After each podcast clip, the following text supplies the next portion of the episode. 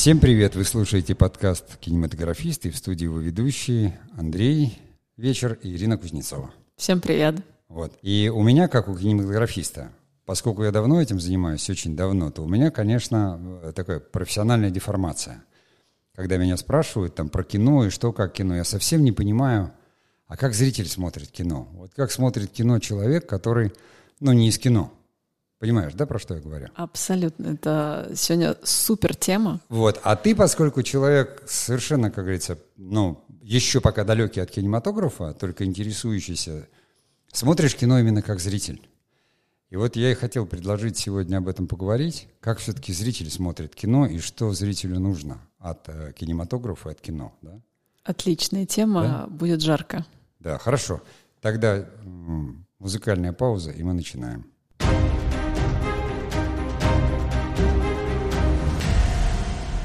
Можно я начну? Да. Слушай, а, я из предпринимательства, и когда люди делают продукт, они всегда думают, ну точнее, давай так, когда люди начинают создавать бизнес, большинство людей думают про выгоду, про деньги и про выручку. Но на самом деле а, новое предпринимательство, которое сейчас приходит в наш мир, говорит о том, что самое важное — это продукт. То есть продукт эм, сейчас называется услуга или то, что вы продаете. Ну, то есть это та ценность, которую вы создаете.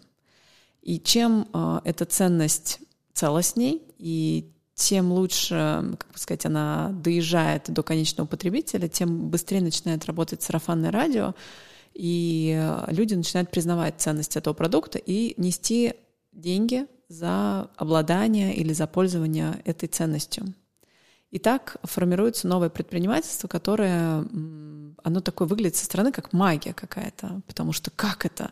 Начали делать, не думая про бабки, как это вообще? То есть вы не хотели никого обмануть, то есть вы просто сделали, потому что вам это нравится, а отклик аудитории, люди это считывают на самом деле. И в 90-е у нас не было возможности выбора, нам продавали просто тухлые бананы – и как бы, а больше других-то не было. Или это какие-нибудь драные там, не знаю, шапки или рынки, и все торчали. Уж про кино-то в 90-х я вообще не да, говорю. И про это, такое, вот это есть такое грубое, грубое выражение people have it. Вот people uh-huh. хавал. И э, на самом деле делались огромные состояния на я не могу сказать на обмане, но на не на качественном продукте. А сейчас, поскольку у нас еще у, у страны в России довольно закрытый тип экономики, сейчас э, железный занавес опускается еще все больше, мы э, становимся все в одной комнате, и репутация, и чистоплотность э, бизнеса, оно все на ладони, и все понятно, и как бы и сейчас же мы же не в дефиците, а в профиците живем. Поэтому у меня огромная корреляция с кино. И чем больше я общаюсь с киношниками, тем больше я понимаю, что сейчас мы не про тухлые бананы, а про то, что киношники думают про какие-то детали, которые вообще не интересны зрителю. Ну, то есть зритель вообще по-другому смотрит кино. Пример понимаешь? привести можешь? Ну, например, то, что вот, ну, давай то, что мы уже вот в подкасте обсудили премьеру «Кентавра». Очевидно, что у режиссер э, выпендривался э, какими-то этими трюками, какими-то спецэффектами, но это вообще не интересно, понимаешь? То есть а он потерял главное, он потерял а, в фильме вот эту связь с зрителем, когда зритель на пятой минуте сказал, сорян, но я не верю. Ну, как бы эскортницы так не ходят, проституток так, в таком виде не существует. Вот это почему он не... Ну, то есть у меня вопросов а, больше, чем а, такого доверия, что ли, к кино когда ты себя не сонастраиваешь, не, со, не соассоциируешь. Ты сейчас героем. говоришь про правду жизни или про правду как бы восприятия? Ну, мне кажется, правда жизни э, немного, наверное, неуместно, когда ты идешь в кино. Потому да? что кинематографисты, э, я просто помню свой спор с одним э, очень да, профессиональным, хорошим драматургом, давнишний моим приятелем – я прочел там что-то, он написал, я говорю, но это же неправда. Он говорит, зрителю не нужна правда. В кино не должно быть правды. Чем лучше выдумка, там, чем сильнее ложь, тем быстрее в нее поверят, да? Буквально так. Я с ним не согласился, потому что есть правда восприятия все равно. Ты говоришь, вот так не выглядит или так не ходят. Правда восприятия, да. Да. Вот она начинает как бы рушиться, когда ты такой, блин, мне кажется, меня обманывают. Так не бывает. Но когда ты смотришь, например, Марвел, и ты определенно заранее идешь на спецэффекты, на героев, на комиксы, ну, то есть твой мозг тебе говорит, А там правда там будет такая фантастика, но есть как бы правдивая там, история, не знаю, как это сказать. Но вот этот бедный кентавр, который мы с тобой уже до дыр, по-моему, обсудим, там нету правды ну, вообще нигде. Ну, правда, вообще, то есть ты не веришь э, в каждую секунду, и как бы зачем тебе это смотреть? Ты не можешь проассоциировать с собой, ты не можешь вдохновиться. Хорошо, а в Чебурашке ты правду видишь? К примеру. Фильм именно? Ну, мультфильм, фильм, я не знаю, что ты смотрела. Ну, наверное, фильм корректнее обсуждать, потому что я мультик смотрела в детстве. А, Чебурашка. Вот там есть правда? Да, конечно. Вот отношения сложные с дочкой, а, вот эта вот ошибка, которую он сделал, там какая-то трагедия его личная, надломленность, она передается зрителю. Это вот при всем при том, что герой выдуманный. Все равно, да? Да, Мы да, знаем, да, что таких да. героев не есть- существует. Так это все-таки правда чувств. Да, это правда чувств, это трагедия гены и такой путь к себе, то есть что он все-таки не потерял что-то светлое, и Чебурашка э, ему смог это как бы подсветить, он где-то себя преодолел, и э, да, там правда сохранена, при том, что там, понятно, все очень не знаю, аллегорично, эти апельсины, этот э, там квартал жилой. Но ты воспринимаешь это как правду. Тогда зачем зритель идет в кино? За какой вот этой правдой?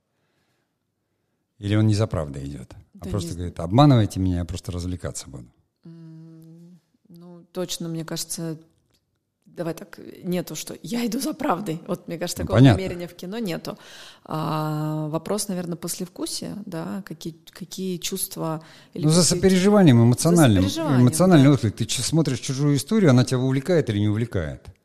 Ты же вот со стороны за людьми там наблюдаешь, да, что-то вот происходит. Ты включаешься в это и тоже думаешь, а этот вот этого обманывает, я отсюда вижу. Да, и вот мне кажется, задача режиссера — это зрителя не отпускать за руку в сопереживании с героем.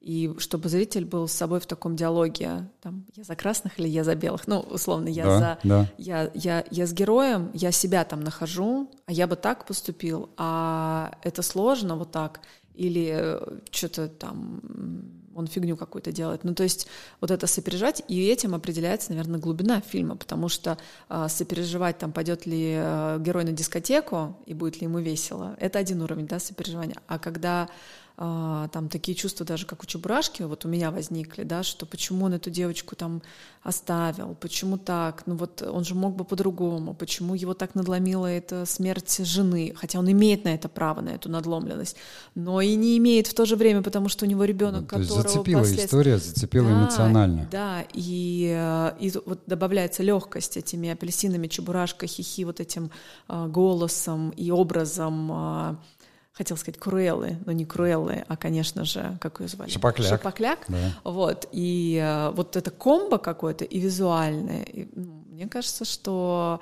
по- вот успех Чебурашки в том числе благодаря вот этому с- огромному, колоссальному сопереживанию зрителя. Я ходила со своей дочкой, которой 8 лет, и мы с ней плакали в обнимку, конечно же, просто как, как не в себя. И Да. мне кажется, мы не одни такие. Но это вот и есть эмоциональное сопереживание, вовлеченность, когда человек воспринимает чувства, они реальны. Ты Да, но я про дочку говорю, что дотянулись до чувств восьмилетнего ребенка. Да. И мне 37, ей 8, и э, режиссер смог э, взять за руку и меня, и моего ребенка. При встрече я режиссеру передам это, Диме Дьяченко. Вот, ну, как говорится, да, Дима очень хороший режиссер, он умеет это делать, он же ведь и франшизу э, «Богатырей» снимал тоже, в принципе. я не смотрела, к сожалению. Вот, но там тоже мало того, что это русские народные сказки, это, это комедия, но ты тоже смеешься и воспринимаешь это очень позитивно. Тогда вот э, относительно вот этого позитивного или негативного нарратива, очень многие зрители, они, говорят, жалуются. И ты, кстати, тоже говорил об этом. Почему все время отрицательные герои? Почему-то кинематографисты убеждены, что нужно обязательно отрицательные, не только наши. Я э, слышала такую теорию э, через соцсети, э, что когда зритель видит какую-то хрень, Мгм. ну что там кто-то пьет, валяется, или там, я не знаю, что с ним происходит, он начинает думать, не, я ок, он как mm. бывает. И как бы он, э, ну, как бы это задевает такие чувства, что я в порядке, а у них у всех как бы плохо. Но вопрос у меня такой. Ну, у меня, например, нет такой потребности э, быть, ну, возвышаться над кем-то. И мне кажется, что я не одна в этом. То есть и уже как-то заиграли с этим, что показывая какие-то социальные... Ну вот есть программа, все время приводит пример на Первом канале, мужское и женское, где какие-то очень неблагополучные семьи, неблагополучные люди, все это обсуждается, и люди вроде как с удовольствием смотрят. Мне кажется, что тренд ушел, честно говоря. Он остался вот на Первом канале. И почему кинематограф э, этому подыгрывает, тренду? Ну нет, э, например, мои любимые фильмы «Форест Гамп», угу. один из. И там другие чувства, понимаешь? Я не смотрю его и думаю, он дебил, и как бы, а я не дебил. Ну нет, щемит, понимаешь, сердце щемит, ну что-то другое а, а, затрагивается и гораздо глубже, гораздо важнее и послевкусие от фильма. Поэтому мне кажется, что тренд реально ушел на вот таких как бы плохих, э, неблагополучных э, героев, и мы могли бы, наверное, обсудить еще фильм, который сейчас э, получил один из призов на кинофестивале. Я забыла, к сожалению, как он называется, но там тоже про женщину, которая э, и проститутка, и то, и то, и то, и то, и кто-то ее там спас. Вот, опять про вот такие чувства, что... Но зачем нормальных женщин спасать? Они же нормальные, спасать надо именно падших. Ну, у нормальных женщин у них тоже свой путь и свои как бы трагедии. Они конечно. не обязательно должны э, э, проявляться в виде проституции, наркомании, бросания детей и там какой-то асоциальном поведении. Ну, то есть что за крайности? Давай мы сделаем паузу, и ну, я отвечу, э, как кинематографисты относятся к этому.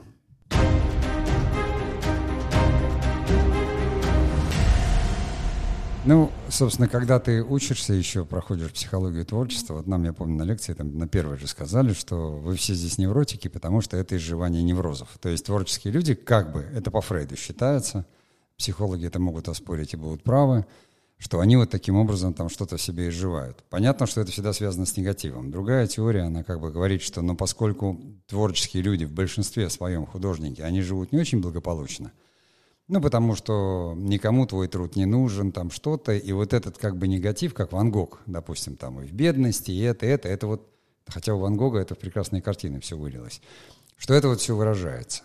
Э, даже сейчас все равно обсуждаю, вот я вчера буквально говорил, я говорю, а что такое все? Вот и уже даже голландцы там, и все равно сколько можно снимать там сериалы про мафию, и все это одно и то же, бесконечный вот такой крестный отец – можно только менять э, там э, страны, континенты и народы, но все один и тот же сюжет.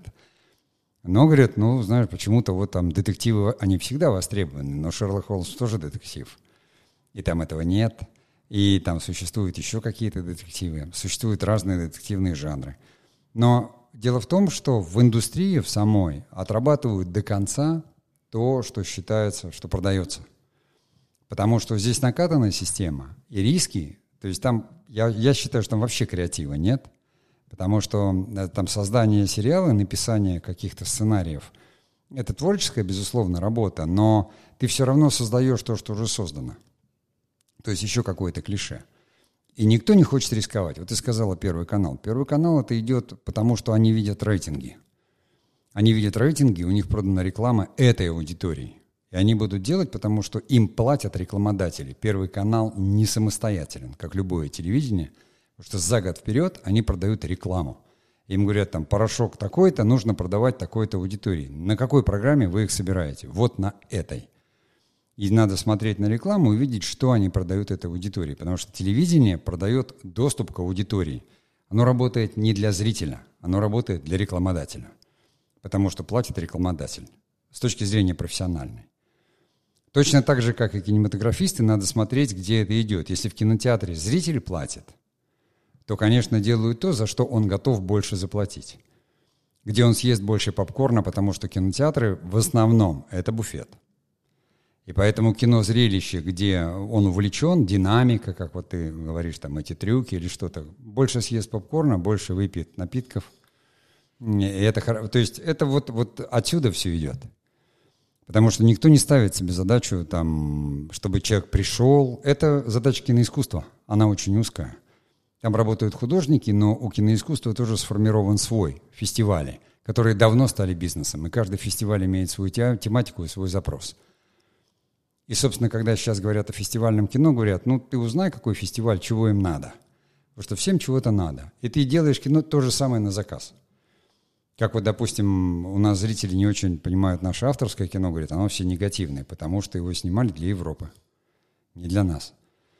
А именно для Европы. А Европа хотела бы видеть... Я когда смотрю там европейские сериалы какие-то, я думаю, господи, как они хреново живут. Там у них одни мафиози, одни наркотики, одно это, ужас и кошмар. Потом вдруг какой-то позитивный сериал тебе попадается, без убийств, без всего, там Nokia люди делают. Ты говоришь, вот, живут финны, делают Nokia, ходят на лыжах, едят рыбу, все хорошо. Мне такие нравятся сериалы, когда люди что-то там, дрова колют, понимаешь, я это понимаю. Точно так же они смотрят про нас, они говорят, ну у русских, ну что, они там все водку пьют, они там это, они ужасные. Потому что они видят такие фильмы о нас, они же не смотрят там, ну, те фильмы, которые смотрим мы. И кинематографисты, в принципе, с точки зрения бизнеса, они ориентируются, но почему-то они думают, что они ориентируются на зрительский запрос, потому что и точно так же смотрят цифры.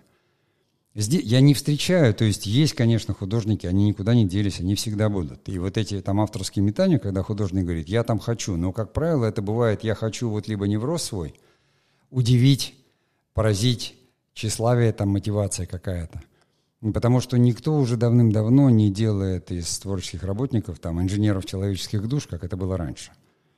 И Советский Союз там очень мощно за этим следили. То есть там и готовили людей мощно. Там не только же пропаганда была, просто кино относилось к культуре. И зачастую, даже если не понимали отделы там пропаганды или какие-то, они не понимали, но они понимали, что это событие культуры фильм. Особенно вот после оттепели, да, 60-х, когда нужно было что-то светлое. И появились-то июльские дожди, я иду шагаю по Москве, потому что, ну, нельзя было уже оставаться в старой какой-то парадигме, в старом нарративе. А в 90-е вылезли вот эти, и почему они до сих пор обратно не залезли, вот эти вот ну, все бандиты, проститутки и все остальное. Хотя вот Чебурашка, он показывает совершенно другой эффект – ну да, и цифры, понимаешь, в Чебурашке говорят о том, что мы, зрители, с огромным удовольствием э, посмотрели, сходили, и э, нам такое кино очень нужно. Вот, э, ты у себя в телеграм-канале тоже писал, что ну, как бы цифры все равно как бы да. голосует зритель рублем.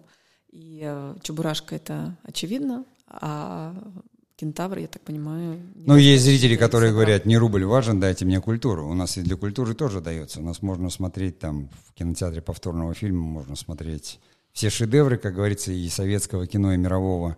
Все это существует. Э, но э, кинематограф же стал, опять же, разобщен. В кинотеатре голосуют рублем, покупают билеты. Привести туда людей еще нужно. Люди идут в кинотеатры в торговых центрах, справедливо было замечено, потому что люди в основном там. Я не знаю, на какой фильм можно привести человека в отдельно стоящий кинотеатр. Они без дотации просто не выживут сейчас. Вот, ну, просто такой поток информации, что чтобы люди узнали о каком-то кино и сказали, ой, я пойду в кинотеатр, в лучшем случае скажут, ну, я дождусь, когда появится на стриминговых сервисах, там посмотрю. Я не знаю, что должен народ, он присытился зрелищами, информацией. И самое главное, что очень сложно конкурировать с человеческим общением.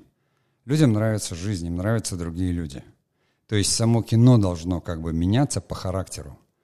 Оно не только должно переставать быть негативным, оно должно становиться еще больше похожим на жизнь, потому что люди смотрят жизнь все время. В YouTube, в социальных сетях они вот-вот просто, понимаешь, они видят, как происходит. Там какие-то события с камер, там этого, они передают друг другу эмоции, они отзывы дают. И с этим конкурировать вообще невозможно. Слушай, ну, кстати, вот у меня сейчас мысль пришла. Вот ты говоришь, людям нравится общаться вживую.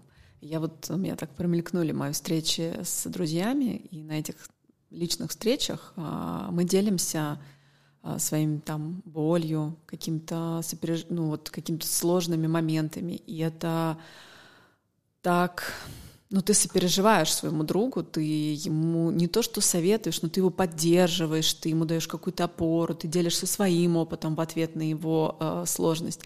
И получается, это как бы эмоция, как в кино, которое может дать режиссер. Конечно. Понимаешь, что вот этот герой, он может рассказать свою историю, и зрители, только не друг как бы тет-а-тет, а зрители могут ему тоже сопереживать, они могут а, с ним это прожить, они могут пере, как бы осмыслить свой опыт и как-то его а, пере, я не знаю, передать своему другу или как-то рассказать, или обсудить потом с друзьями.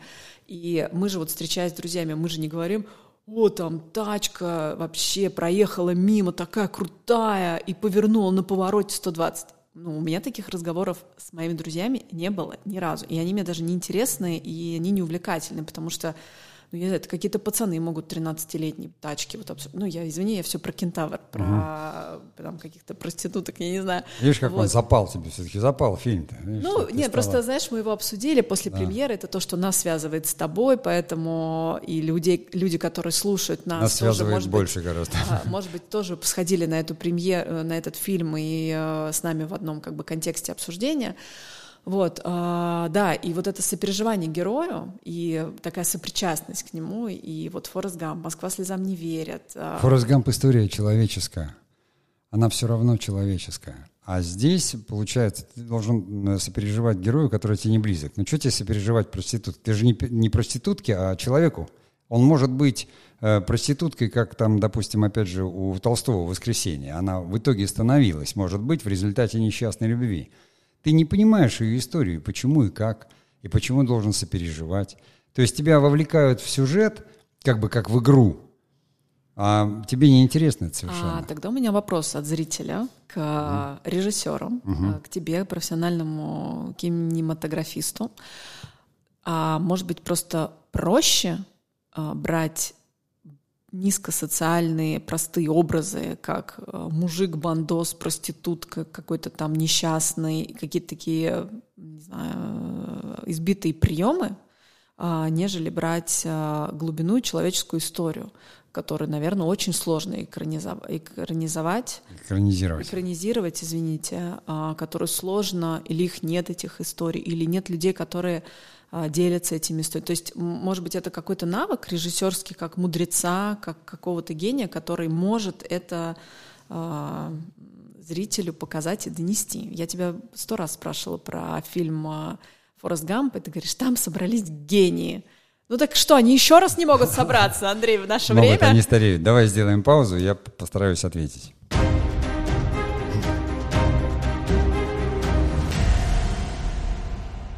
Вопрос, как говорится, очень хороший и очень сложный. Потому что на самом деле, конечно, все кинематографисты об этом знают и туда рвутся. Но это вопрос авторства, это вопрос твоего сопереживания. То есть единственное, зачем существует художник, это постигать мир и делиться с этим э, с другими людьми. Но индустрия есть индустрия.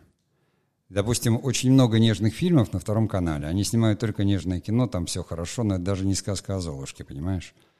То есть там это такие сопли с сахарином, пардон, э, но у этого тоже есть свой зритель. Продюсеры говорят одно, у нас есть зритель, он смотрит, это заказ.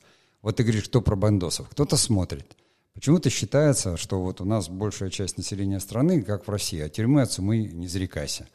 Конечно, это интересно по большей части, наверное, подросткам, которые самые активные. Поэтому и появляются такие фильмы или сериалы, где все время проблематика вот на этом уровне происходит. И ничего в фильмах не предлагается. Допустим, фильм Динара Асановой «Пацаны», который был, да, где трудные подростки, там приемах их играл учитель и педагог, он был совершенно о другом.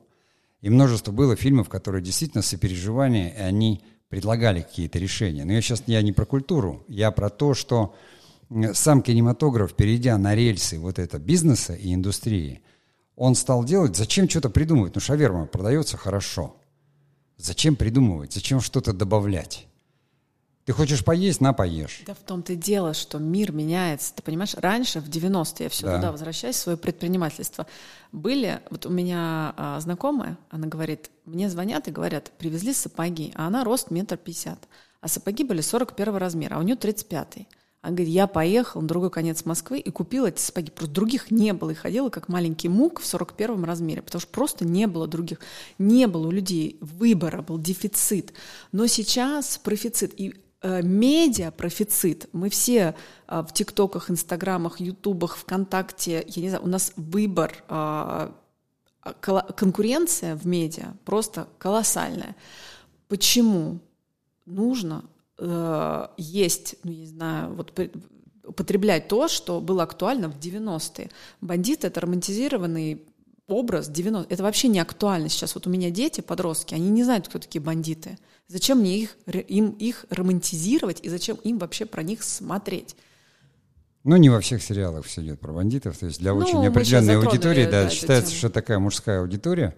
Просто мне тоже было странно, почему такой жанр, наверное, потому что на безрыбье нужно было хоть что-то вывели. Не, ну слушай, они какие-то, наверное, герои там своего времени в той, в том сюжете, в котором. Три мушкетера тоже герои. Вот французы сняли три мушкетера. Я сходил в кинотеатр, посмотрел с удовольствием. Такое вечное кино, э, бесконечное, очень много версий. Кому-то удается, кому-то не удается.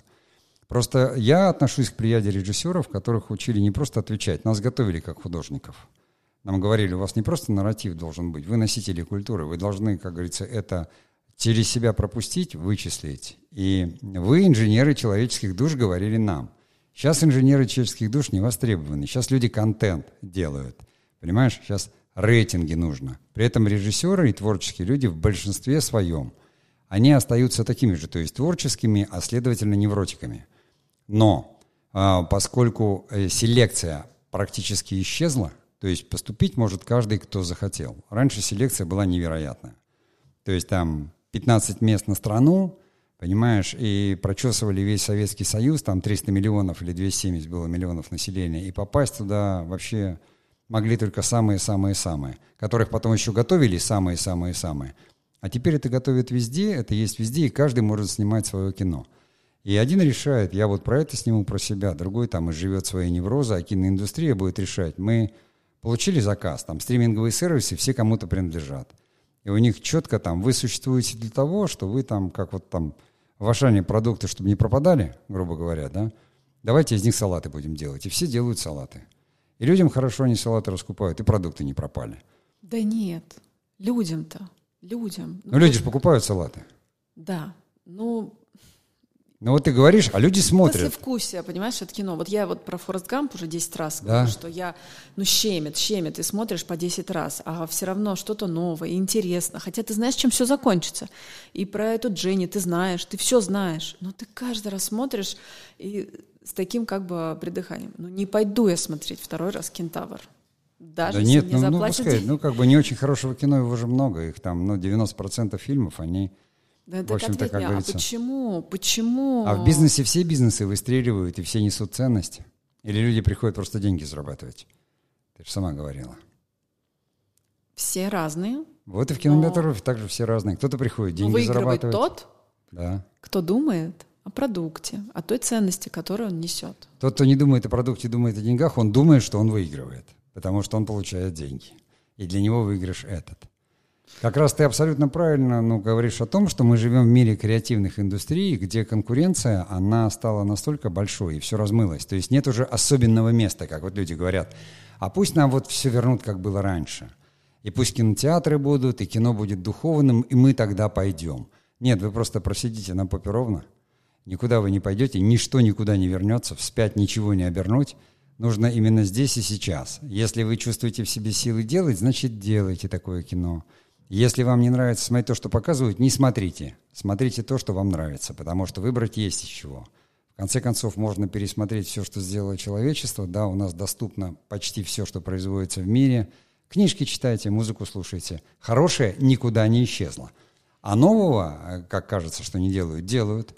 Просто процентное соотношение очень маленькое людей становится больше, запрос все больше, а гениев-то больше не становится. И им также сложнее, потому что в этом потоке конкуренции, если отловили там одного-двух, дали возможность, да еще и не попали, у них такая же точно, как говорится, вероятность провала всегда существует. Все так говорят, вот там Тарковский. Никто не смотрел Тарковского, никому он был не нужен своей духовностью. Его фильмы получали третью категорию, их не показывали. Люди вообще не ходили в Советском Союзе на него. Я «Зеркало» смотрел, это был спецпоказ там в Ярославле, в ДК э, шинного завода.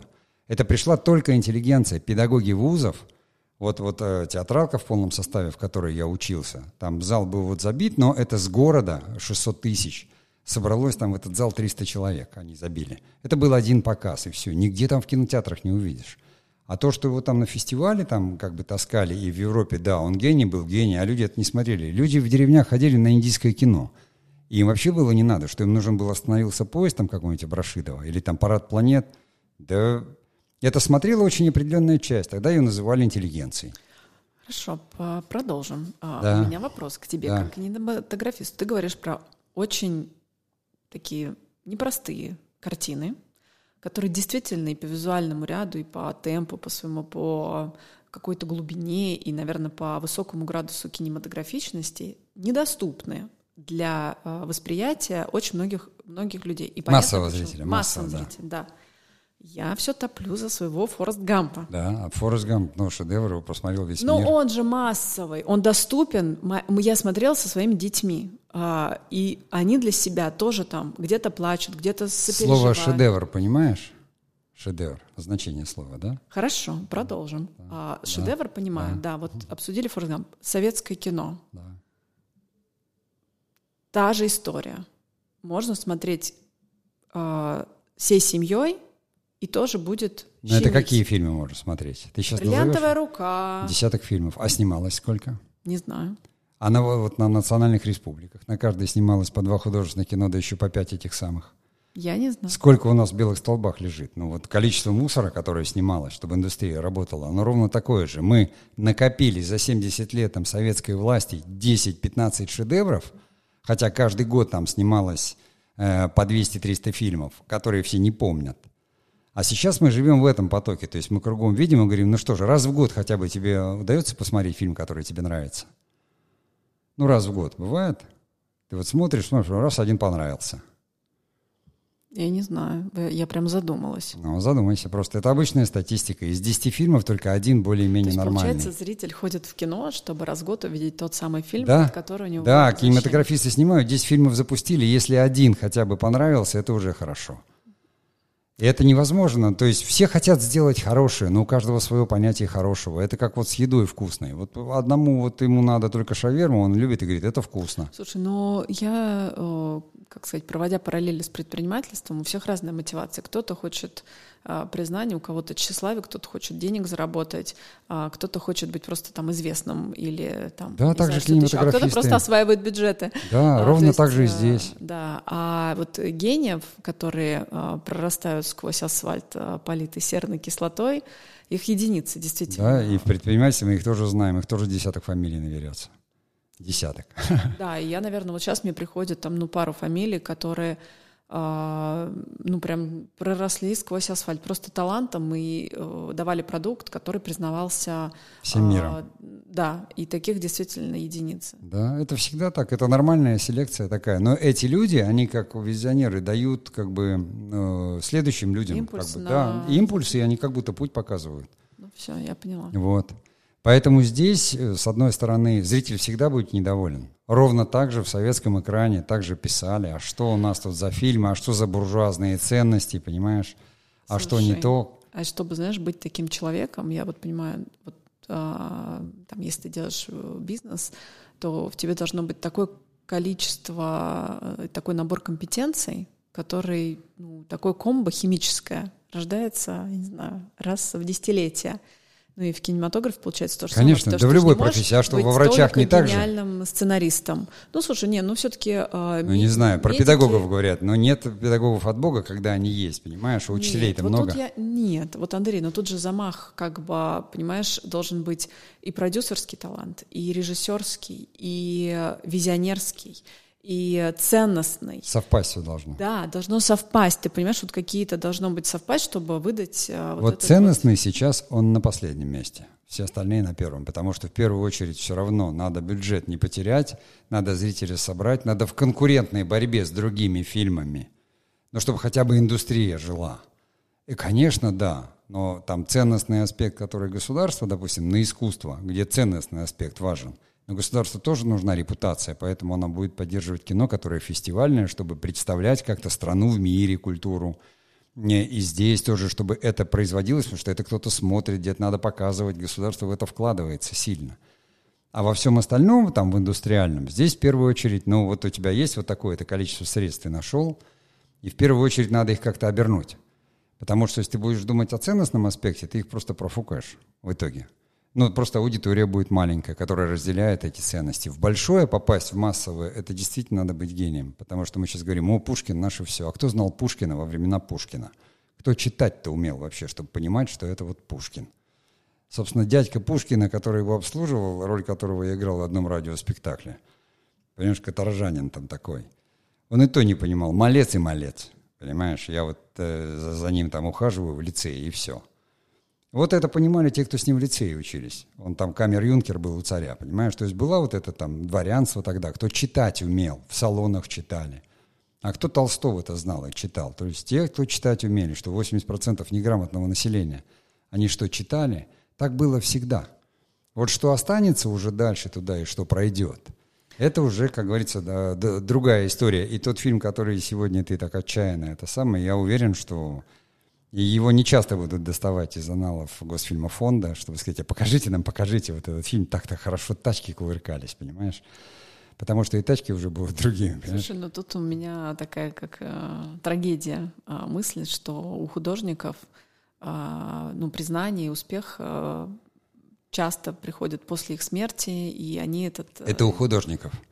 А те, кто сейчас снимают, они хотят успеха при жизни, поэтому... А Берут валик и красят валиком. Они не могут, понимаешь? То есть ты не можешь делать бизнес, не имея, то есть успех прямо сейчас. Но успех, я имею в виду, в том, что продать это, как сказать... Так же кинематографисты, ты снял фильм, он провалился, все тебе не дадут больше снимать. Свободен, и все, иди там, подрабатывай. Ты должен сделать именно там либо рейтинг, если это телевидение, и все там, может быть, муть полная, но вот люди смотрят почему-то, может, слушают, может, включают. Люди, причем как мыши э, плакали, кололись, продолжали жрать кактус. Также вот смотрят, ну, включают, а включайте телевизор, не включайте, потому что это отмечается как статистика. Вы включились, идет сигнал. Э, домохозяйство такое-то включилось, им это нравится. Рекламу продали, все, деньги получили. Выключите телевизор и выкиньте. Не ходите в кино, не включайте стриминги, не подписывайтесь. Общайтесь друг с другом, водите хороводы, пойте песни, я не знаю, занимайтесь спортом. Перестаньте потреблять эту продукцию – все умрет быстро тогда. Потому что до тех пор, пока смотрите, плюетесь и говорите, а вот что-нибудь, вы, собственно, деньги ваши получены, и все равно, понравилось вам кино или нет. Никто не будет по этому поводу Там переживать. свой замкнутый круг, знаешь. Да? Я уверена, что телевидение хочет его разомкнуть и иметь более там, глубокую думающую аудиторию, которая... Да не, нет такой задачи на телевидении. В телевидении задача рекламу продать или удержать, как говорится, контроль политический над аудиторией. Слушай, ну когда-то же умрет это поколение, которое смотрит э, с утра до ночи мужское женское. Нет, она не умрет, она уже размножилась. Есть дети и внуки, они сидели рядом, смотрели, понимаешь? Мужское и женское будет другим, конечно, превратится в дом, который был, еще во что-то. Там тоже мужское женское, понимаешь? Или там Э, девичья Мальчуковская. Ну ладно, в следующий раз будем телевидение обсуждать и контента рекламодателей. Нет, телевидение это у меня в прошлом, все в 90-х. Я уже, как говорится, к телевидению возвращаться не хочу, я даже не знаю, у меня телевизора нет. Сейчас уже никто телевизор не смотрит. Обсуждать надо кино, конечно, зрители. Просто я всегда говорю, что зритель теперь сегментирован. И вот как, каким образом найти экономику этого нового кино, когда ты понимаешь, что у тебя у фильма 10 тысяч зрителей. Этих денег никогда не хватит купить производство большое. Потому что даже если люди захотят э, купить билеты там, по 500 рублей, 10 тысяч, посчитаем, такие деньги никакой фильм не снимешь. Конечно, их может быть больше, если ты через сеть. А как монетизация в сети? К сожалению, творчество, у него есть экономика. И без нее никуда не деться, потому что мы все едим, мы все где-то живем, нам надо как-то одеваться. Вот, и... давай в следующий раз обсудим а, да. экономика кино. Экономика кино, но экономика кино, она там, может быть, вообще там экономику творчества пошире взять. Потому что кино нужно... Экономика кино, она понятна. Ну, кино — вещь дорогая, и эти деньги надо вернуть. А вот как вообще существовать вот в этой экономике и кино в том числе? Как, допустим, снимать кино, которое смотрят бесплатно, а все идет к этому? Да? То есть вот бесплатный контент. Кино становится бесплатным для зрителя. Они с удовольствием смотрят. И как тогда кинематографистам это все монетизировать? интегрировать там рекламу туда, еще что-то делать. Вот об этом, да, можно поговорить, потому что, ну, скоро совершенно все равно весь контент станет бесплатным. Интернет стремится к этому. Потому что там монетизируется аудитория совершенно по-другому. Это раз превратилось контентом, то все. И что делать, да, художнику? Ну да, мамы, папы там дадут спонсоры какие-то деньги. Это было, есть и будет. То есть, когда идет помощь непосредственно. То есть, человеку, я его знаю, он хочет, да, пожалуйста. А вот так вот, вот большое. Потому что кинотеатры, ну, э, вот они, они вышли, все, у нас кинотеатров там в три раза меньше, чем надо, чтобы эта экономика как-то жила. И государство просто мощно поддерживает отрасль. Если она перестанет поддерживать, она просто загнется, они закроются, кинотеатры, и все. Если раньше хотя бы был контент из Голливуда, то теперь его надо привозить там каким-то хитрым способом. Телевидение, да, оно там продает рекламу, оно будет жить, пока у нас будет политика и пропаганда. Потому что это нужно государству, это тоже будет и помогать, и рекламодатели пойдут, больше некуда идти. Э, контентные этот самый, они все тоже сегментировались, потому что они все чему-то принадлежат, большим холдингам каким-то, это добавочная услуга. То есть ты приходишь, у тебя есть это, это и еще там какой-то компот. А вот то кино, о котором говорят зрители, о котором мы сегодня говорили, то, которое душевное, и то, которое мы с тобой собираемся сделать, это очень важно. Приходится вот таким образом искать аудиторию к этому кино.